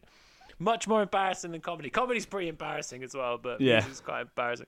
So, like, you, um, cool. You got an album, or you got an, what's what's? Oh, you got some music out, yeah, on uh, Spotify. It was just oh, Joanna yeah, cool. and the Dropouts. She's your what? Is it? Are you married? Is it your girlfriend? Uh, we're we're engaged. You're engaged. Cool. You know she's called you a dropout there. Do you, you yeah. realize that? I know. I'm not very happy with the name. Where do you play guitar? I play bass, but play I do bass. play guitar as well, cool, but man. not in the band. Yeah, yeah, nice. Cool, yeah. man. Yeah, yeah. I quite, I like music, man. As soon as I stopped playing music, I got so much back into, I got much more back into music again. Like, I listen to music all the time now, whereas mm. I stopped. It's weird, like, being in a band and, like, having to always rehearse and going to gigs and people not giving a fuck about your band and having to self-promote on, like, Facebook and all this sort of shit. I just stopped listening to music. It was bizarre. Like, oh, really? It was, it was yeah, just it was like it was like I just didn't want. It was like became like a weird sort of job, and like and it just wasn't fun. And like I just I, I say I stopped listening to music. It didn't have anything to do with music apart from the fact that I was constantly just trying to do band admin. And like since I stopped being in my band and like I had a year of just not doing anything, I just and now I'm just like. just in it like cause, cause I, I don't really watch much comedy, but now I listen to loads of music. So oh, okay. It's good. Yeah, I know. I love I love it, man. Like, music's it's so important to me now, like, and I'm glad I'm glad that it took me to quit music to realise that. Okay, what what music do you like listening to? I listen to all sorts, man, but I really like sad electronic dance music. Oh, okay. Yeah, like like uh, Marabou State, Moby, Mode Rat, um, Aphex Twin. Oh yeah. Um, just like Do you know, really atmospheric. It's like not really like trancey, but just like loads of synths, atmospheric, quite sad. Lyrics about suicide, that sort of thing. But I also like, I also love uh, people like Leonard Cohen, uh, Bowie, songwriters like that. Um, and then I like, I like a lot of alt rock. A lot, I like a lot of shoegaze music. Like, I really like the band Slow Dive, and there's a band called Eat who are like, um, and there's a band called Were who I liked until my trans friend told me that they were really transphobic. I was like, I said, I said, I said to my trans friend, uh, I was like, you should check out this band. I think they're really cool. And I sent her the link, uh, which is uh, the band Were, and she Googled them, and the top search was them just posting loads and loads and loads of transphobic stuff. And she messaged me back, and she was like, thanks for introducing me to the soundtrack of transphobia. Why on earth have you sent this band to me? And I was like, oh man, I yeah. had no idea. Like, what are the chances? What are the fucking chances? It was but, either uh, I, I, I, accidental or an I, elaborate prank. yeah, yeah, no, it really wasn't, man. And like, it's really ruined the band for me as well. Oh, that's but a shame. like, um, but like, I, I, I guess I listen to pretty much everything. But I do like, I, I used to be well into like heavier music, mm. and it's got kind of softer as I've got older. Do you like my penis? Uh, Radiohead? Yeah, I love Radiohead, man. Yeah. I like, I like, I like later Radiohead. Like, I really like uh, In Rainbows. King of Limbs is one of my favorite albums. I, I love Lotus Flower and stuff like that. I love okay. it. Moon, Moonshaped Pool was sick. I thought uh, I really liked uh, the full band version, True Love Waits, right at the end of uh, Moonshaped Pool. Cool. I haven't heard that one. I have to check it out. Oh, really? Yeah, I've literally the, all the ones you mentioned are the only ones I haven't listened to, and I've got them all on yeah. my fucking phone. Uh, yeah. But yeah, I just have not got around to listening to the new ones. I saw them at Regent's Park once, and it was really good. It was the In Rainbows tour, so they played like In Rainbows from start to finish, and then added a few songs from like The Bends and OK Computer and that, and it was yeah. really cool. Uh, okay. Yeah. I really like um, uh, OK Computer. It might be my yeah. favourite Or it how, got voted the it got voted the best album of the twentieth century, and I don't know if I really agree with that. But no, it did. It, like, it was like Q magazine, or I don't know. I don't know how much sway Q magazine have in the actual, in actual. I forgot like, about Q magazine. The world. But, yeah, yeah. But like, um, but yeah, it got voted like the best album of the whole twentieth century, and I don't know if you agree with that. I mean, it's good. It's definitely I good. Know, yeah. I haven't heard them all. Yeah, that's a good point. I mean, we're gonna have to listen to every album, aren't yeah. we? At this point, at this point. Every single one. I'd say it's pretty That'd good. I really yeah. like. Oh, is it Hail to the Thief? Is that the album or is that the song name? Song? Hail to the Thief is an album, I think. Yeah, that. I don't know. Yeah, I really like yeah, that. Yeah, I sort well. of don't know too much about that middle period of Radiohead. Like, I'm talking like Amnesiac, mm. uh, Kid A, and Hail to the Thief or whatever. Um, that sort of period. No, no, but I have since gone back and I listened to them loads. Like I love, I love, the, especially Amnesiac and uh, Kid A's quality album. I thought you, but, yeah, those are the ones when you said about the sort of like in synthy music. Those are the ones I thought of. Yeah, yeah. So I mean, obviously Radiohead are, are really cool, man. Like there's um, there's a thing worth called uh, if you watch on YouTube, it's called Radiohead from the Basement, and it's the whole of In Rainbows, and it's incredible. And while you're at it, watch P J Harvey from the Basement because that is honestly unreal. Like everything. Oh, jeez. Got a lot of stuff to watch. Yeah. Half the bands you mentioned, I didn't recognise the name. Yeah, man. That's well, good. Oh, what have you got? What gigs have you got coming up? Oh, that... Let me just get my... Yeah, get, get your diary out. out. Get your plugs in. By the way, if you do come and watch any of these comedy gigs, you are going to have to come in a group of six. So um, choose choose wisely. Um... So tonight, tonight, and wear a mask. Tonight is um, the Martha Gunn. You, this is going out. So wherever this goes out, last Saturday I did the Comedy Cult at the Martha Gunn. Got a competition next week. How mm. mad is that? Competition? Yeah, no one's done any gigs. I've done three. I've done. I think I've done six gigs in six months, and they want me to do a stand-up comedy competition. Oh wow! By the way, a competition which I've done twice and failed fucking miserably at. So both times. Uh, South Coast Comedian of the Year in Portsmouth. Uh, yeah. Doing that on Wednesday the sixteenth. The seventeenth, I'm getting the train back that way to Bognor Regis um, to do a gig at the Hophampton Arms. If you're from Bognor Regis, move. Um, uh, the nineteenth, um, back in Brighton, Carolina. First gig back in Carolina, Brunswick. It's called Cackle Comedy. It's run by my friends Alice India and Catherine, uh, Catherine Kenway, uh, Catherine Atkinson. Um, that's at the Carolina Brunswick, so that's one you could probably genuinely come to. That's on the nineteenth of uh, September. Uh, the twenty-third, I'm going to plug this. It's sold out, but I'm going to plug it anyway because I'm on the bill with Sarah Barron and Sean Walsh, who are like legit oh, famous people. yeah, yeah. So um, so I'm doing that on Saturday, the, on Wednesday the twenty-third. And then the twenty-fourth, I'm back to Portsmouth again. Portsmouth comedy scene is fucking booming right now, I'm telling you. twenty-fourth of Um, September, I'm at Lampoon Comedy. No, it's that's Southampton. Shit in the bed. Going to be spending a lot of time on the train. And then I'm doing one. Uh, I don't know if you saw, two promoters from the South Coast had an absolute fucking meltdown and started phoning the police on each other recently. No, what? Oh, right, yeah. They were trying to run bandstand shows and then they fell out and then they started just grassing each other up for not socially distancing properly and it was all mad and public. I'm doing one of their gigs on uh, the thirtieth September. That should be good. And I'm doing one in Eastbourne. Oh. Do you live in Eastbourne? No, I did. For a year, oh, but right. that was like ten years I'm ago. Doing... Yeah, and then you were like, never again. Never. You're gonna have to, you'll move back there when you're an old lady. Yeah, that's, like, that's where the old ladies go to die. I'll go there to die. Um, yeah. I'm doing that. I'm doing it East. I'm doing the Wheat Sheaf in Eastbourne. Um, oh, where's the, the first? Of October. It's like sort of outside, and that is a prime example of one of those gigs where I'm like, oh, this is not gig normally isn't the best, but this is the gig where now a gig's a gig. Do you mm. know what I mean? Because it's because we're allowed to go out of the house. We should just be grateful for what we got. Is it in the old town? Um, it's like in a little village sort of outside of Eastbourne. Uh, okay.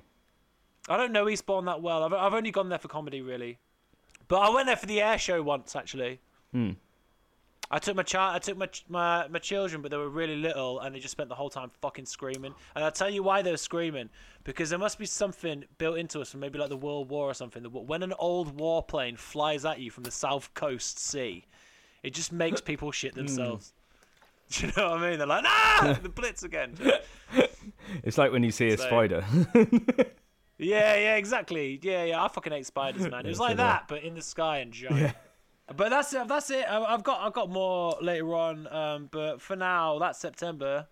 There's quite a few gigs there, isn't there? Gone, gone from doing fuck all to doing like two a week, whereas normally I'd average of doing like, ideally you want to be doing like five or six a week, sometimes even seven, but like two a week, I'll take that for now. Two or three a week, that's that's cool for me. No, that's really good. Yeah, I'm surprised yeah. you found that many actually. Yeah, you just got to take, at this point you just got to take what you can get, and it's again, it's like putting in, you just got to do the, you just got to get on them basically. Like I try and do an hour, I try and do like an hour of just basically looking to see what gigs everyone else is doing, and then just try and get in on, try and get in on them. Oh, okay. That's how I book. I, I basically, I do a gig. I every comedian that was on the gig, I'll just add them on Twitter, mm. on Facebook, whatever, and then they're, they're right there. And then for an hour, I'll literally just scroll, scroll through social media, be like, oh, this person is doing a gig there, and then I'll find out what the gig is, and then I'll find out who promotes it, and then I'll be like, oh, can I come and do your gig sometime? That's all I do for booking. Oh, okay. And then the logic of it is, is hopefully I'll get better at stand-up, then I'll start getting better gigs, then I'll be able to start following and adding better comedians who are doing better gigs, and then I'll be able to find out who the promoters are. So so hopefully it'll be an exponential rise just by progressing through comedy, by doing it this method. I hope it works out like that. Because there's a chance that if I just...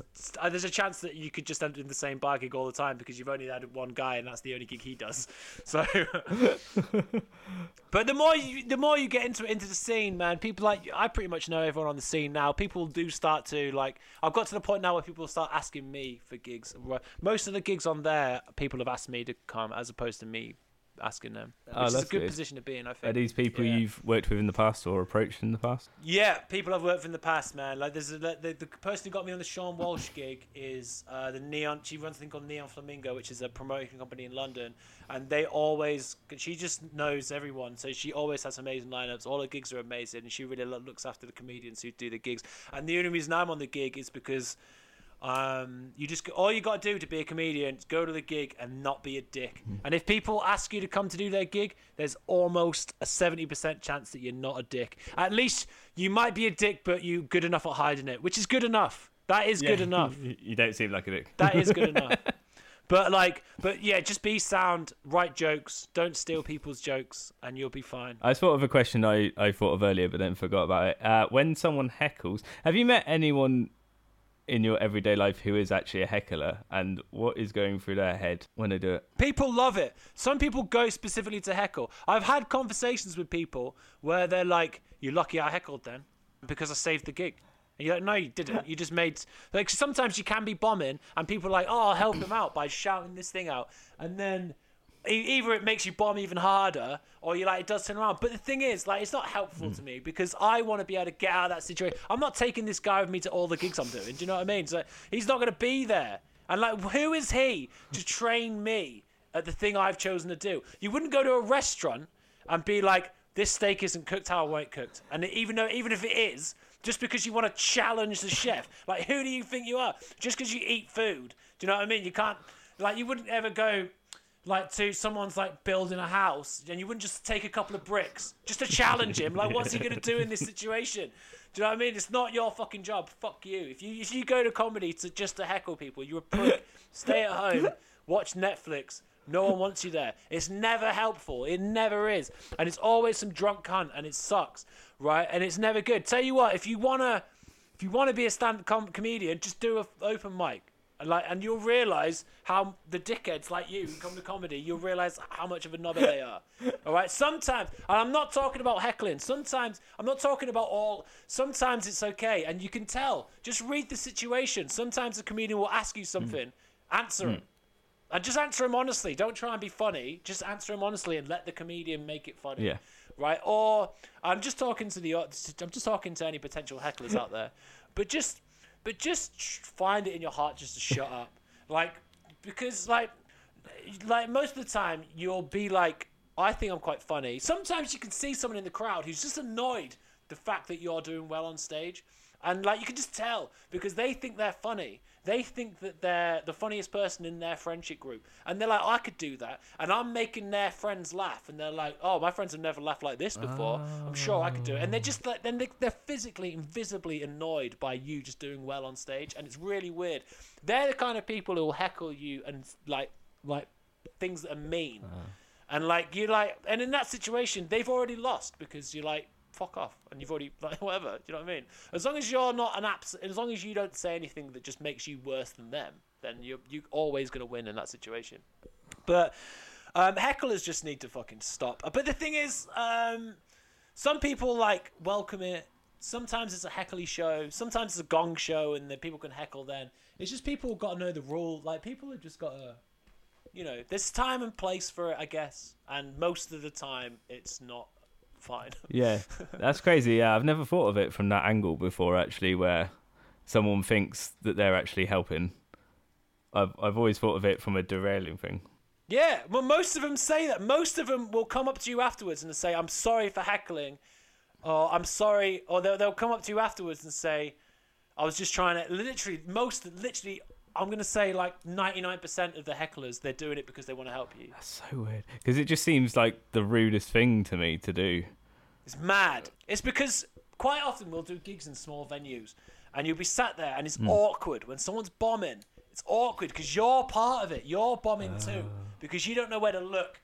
You can't make any noise. You don't want anyone in the crowd to think that you find this twat funny as well. That's mm. important as well, because if you start laughing, the crowd are going to be like, why the fuck are you laughing at this? This is mm. awful. Like, why are you laughing at this? So literally, there's no one is making a sound because they don't want any attention to be brought onto them. And that, and sometimes people in that situation will just have to do something just to break the tension. Just do anything. And uh, I welcome those heckles. No, I'm joking. I um, no, I, there's never there's never a place for it. But I can understand why someone would think they were helping out, or why. And, and if someone's drunk, I'm I'm never going to be annoyed at that person, because everyone's been a drunk dickhead. Do you know what I mean? So you're like, ah, oh, as long as you stop. It's like sometimes you. It's annoying when they keep going. And there's like some most venues when you play an actual proper comedy club. If someone's persistently heckling, they'll just get kicked out, and it's fine. So um, and they just ruin their own night. So, but. Especially an open mic. Don't heckle a fucking open micer. They don't like. We don't yeah. know what we're doing. Anyway, without you fucking shouting shit, be like, don't, we don't go there expecting to see fucking Dave Chappelle. You're not gonna see it. You just you just seeing people try stuff out at the only gig they can get booked on. So just like let them just fucking try it out. Don't just shut up, basically. Talk talk to them afterwards. If you want to help them out, if you think you're funny, you want to help them out. Go, go talk to him afterwards. The amount of times I finished a gig and people have come up to me and been like, oh, I think, like, try th- I've got this joke for you. And it's always shit. But I'm like, I'd rather people do that than tell me when I'm on stage. Do you know what I mean? I'm just, I'm like, do you know what I mean? Like, I've, I've done gigs in front of people where they've come up to me afterwards and been like, what the fuck are you talking about on stage? Like, I, I did this gig in front of loads of squaddies. Um, uh, and I had this bit, I had this really long bit about a fruit basket. My mum once sent me a fruit basket. Right, but it was massive, and I only lived with my girlfriend, right? Uh, and and we were like, what the fuck are we supposed to do with all this fruit? And I just kept like listing off all the whole in the bit. I was listing off all this fruit, all these. My house just started getting full of fruit flies, and I was like, we we're just we just like she just challenged us to eat all this mad amount of fruit, and I was like, I shouldn't even be here right now. I should be at home eating fucking fruit. And I just and I, and I was even tempted to bring a bunch of fruit with me and just be like, look, my bag's fucking full of fruit. My house is full of fruit. And like, that's basically, and it was quite a good bit in Brighton at a normal gig or whatever. The, the bit was really good, like people would love it. But I went all the way to Gosport to do a gig in front of a bunch of squaddies, and the girl before me did had all her material was about how she was molested by her dad, and I'm not even joking. That's what her set was about, and they were they loved it. They loved it. They absolutely loved it. The audience were so she had she had she was funny. She was like it's just quite a harsh. But the thing is, the reason why I'm telling you that bit is because then I've come on stage and immediately started talking about fruit, right? So they literally were sat there in silence. It was so bad that I went to the bar and ordered a pint during my set. Like, that was how bad it was going. And um, after the gig, a guy came up to me, a squaddy, and was like, what is it with all the fruit? And I was like, to be honest, I just had to, I find it funny. So I'm, it has it has worked. I'm not mad. You know what I mean? But like you just didn't yeah. like it because you want it. You want comedians to be more like Jimmy Carr or whatever, which is fair enough. That's a different kind of comedy than what I'm doing. I like to do absurd sort of mm. stories about fruit. So sorry that you didn't like that. But um, but then he tried to give me one of his jokes, which is just something I can't remember. It's something to do with the something to do with someone's nipple. I don't really know what it was. And I was like, and I was like, oh sure, man. I'll just uh, I'll I'll try that out instead of this fruit bit that I've tried at loads of gigs and it's been fine. I'll just try your fucking stupid nipple joke at this thing. But um But do you find different uh, parts of the country, like uh, different jokes work better than others? Yeah, I was so scared because I'm from mm. the north, right? But I've done all my comedy down in the south. And I was so sort of scared about going to do the stand comedy tours because they're all up north. And it's the first time I've ever given them. I did one, I did two spots at the Edinburgh Fringe once. One was a competition, and everyone in the competition was from London, so it's fine.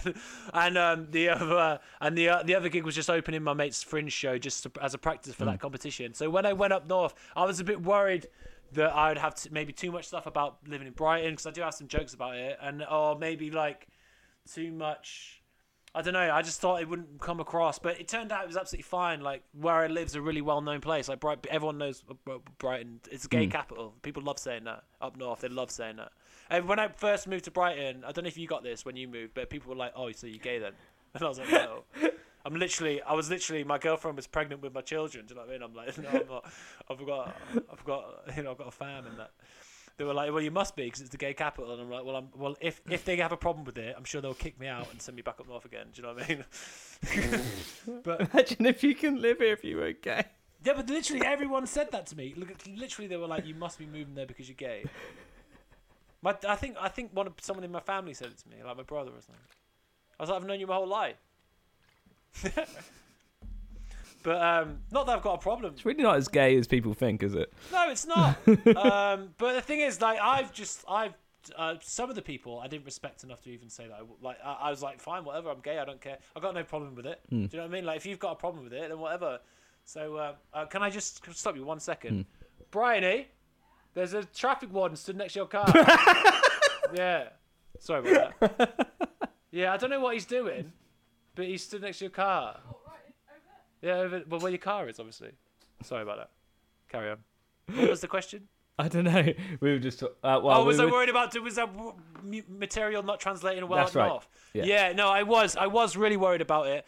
But um, it turns out that comedy is quite a universal thing. Like, imagine... Yeah, you know, I've seen loads of comedians, like maybe Asian comedians or comedians from completely different places to here, and the material works absolutely fine. So it's kind of mad for me to be like, I can't... will my material work just up the country a bit? Because of course it will. Yeah. Do you know what I mean? People people are literally travelling halfway around the world to do jokes about where they live in mm. different countries, and it works fine. So I'm sure we've got nothing to worry about. uh, there must be some human universals then that do work. And then I guess as long as you're like, you know, fucking so-and-so street. Yeah, yeah, that's not going to work because they won't know the street. Yeah, so, yeah, as long as it's not like real specific like that. But people know kind of the generalizations about like certain areas. Like mm. maybe I won't, maybe I'll do less, like I would do less Brighton-based material, you know, up north. But I'd still, I've got some jokes about why I moved to Brighton from the north. Um, I've got this new bit that I'm actually would be a bit worried about working on, which is how I'm basically like, fuck the north. Um, so I don't know how that well that'll go. I had haven't really worked it out, but I'm going to kind of try and subvert it a bit to kind of make fun of the South as well. Mm. But, um, but it's about being an, I've talked about it a little bit before. It's about being an ex-Northerner. And, um, so I, when I worked it out, I want to try and work it out in a way that it pisses everyone off, not just yeah. the people from the North, but, but, uh, but it'd be interesting to do that sort of bit up north. Yeah. But m- most of the material, I haven't really got any material that I, I don't really like punch down too much in, in my jokes or anything. So I'm not, I've got nothing that's going to piss anyone off, even if they don't really get it. You know what I mean? Yeah. So it's fine. Okay, yeah. So you, you try not to be too risque with your jokes. So no, I don't try not to be. It's just that's not what I find funny. Oh, really. yeah, yeah. I don't. I like. I there's comedians who, for example, my friend Prakash. Um, he's a comedian from Crawley who did gigs down in Brighton. He's like edgy. Loads of his jokes about incest. He's got basically a bit about fucking pretty much every single person in his family, aunties, like dogs, cats, everyone. I mean, he hasn't done it, but like that's what his joke's about. Uh, and and since the lockdown, he's gone full paedophile hunter. By the way, like literally has. He started grooming pedos on the internet and putting out videos, and then he'll basically go on webcam and be like, "I'm a fucking twenty-eight year old man." But. He that he I've got no he does really edgy material, and I, I really like it. I think he's sound, I think he's funny, and I like his jokes. But for me, I just wouldn't do it. I've got no problem with like jokes like that. I just would mm. it it just doesn't come naturally to me to write like that. No. So I just don't do it. I'm not going to force like a joke about abortion just into my set for no reason. Do you know what I mean? No.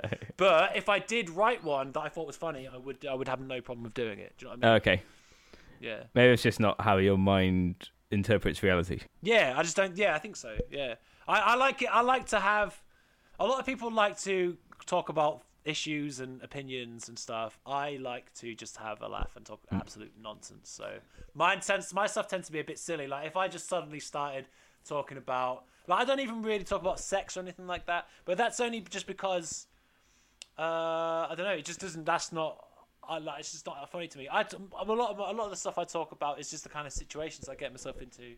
Like uh, I, I I got kidnapped by a guy once as well. What? I was walking home from a party, and then a guy started down, and a guy started following me in his car, and then he pulled up next to me, and then he wound down his window and asked me to get in his, basically told me to get in his car, and I was like, I don't want to, and then he kept asking me, and then eventually, I just got in.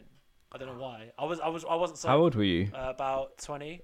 Oh, okay. No, I don't, uh, about yeah. maybe a bit older, twenty-four, maybe. Oh, okay. Uh, but um, but yeah. So, but then uh, I got in his car, and he just sped off, like literally just sped off. And was like bombing it, and he went past my house and past everything where he's seen, and then he started talking about my dick. He started, he asked me about my dick, right? But the thing is, I wasn't sober at all, so it made me laugh. Like re- it really, really made me laugh. He asked, he was like, "How big's your dick?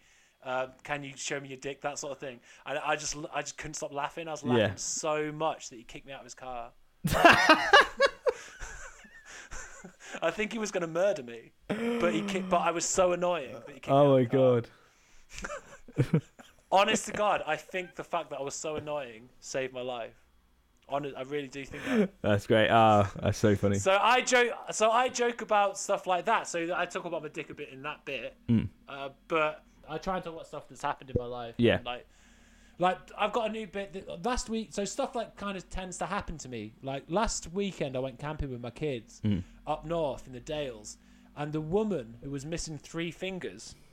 Uh, started complimenting my daughter's fingers. She started being like, "You've got really, uh, got really nice fingers." How creepy is that? Isn't that the scariest thing you've ever heard in your life? So we were just sat up all night, just like, "Fuck, she's gonna try and break into our tent and take her fucking fingers." So I've, so basically, I haven't talked about that on stage, but tonight I'm gonna basically do what I just did then mm. on stage and see if I can maybe make a, get some jokes out of it with the crowd. So I tend to do stuff about, I tend to write about more what's happened in my life, and I don't go to that many orgies, so I don't talk about them. You know what I mean? That sort of thing. Yeah. I don't go to as many orgies as I'd like. Yeah. Oh, that's hilarious. Um, do you ever think up a joke and then sort of feel, oh, I feel well too uncomfortable talking about that? No. No. No, not really.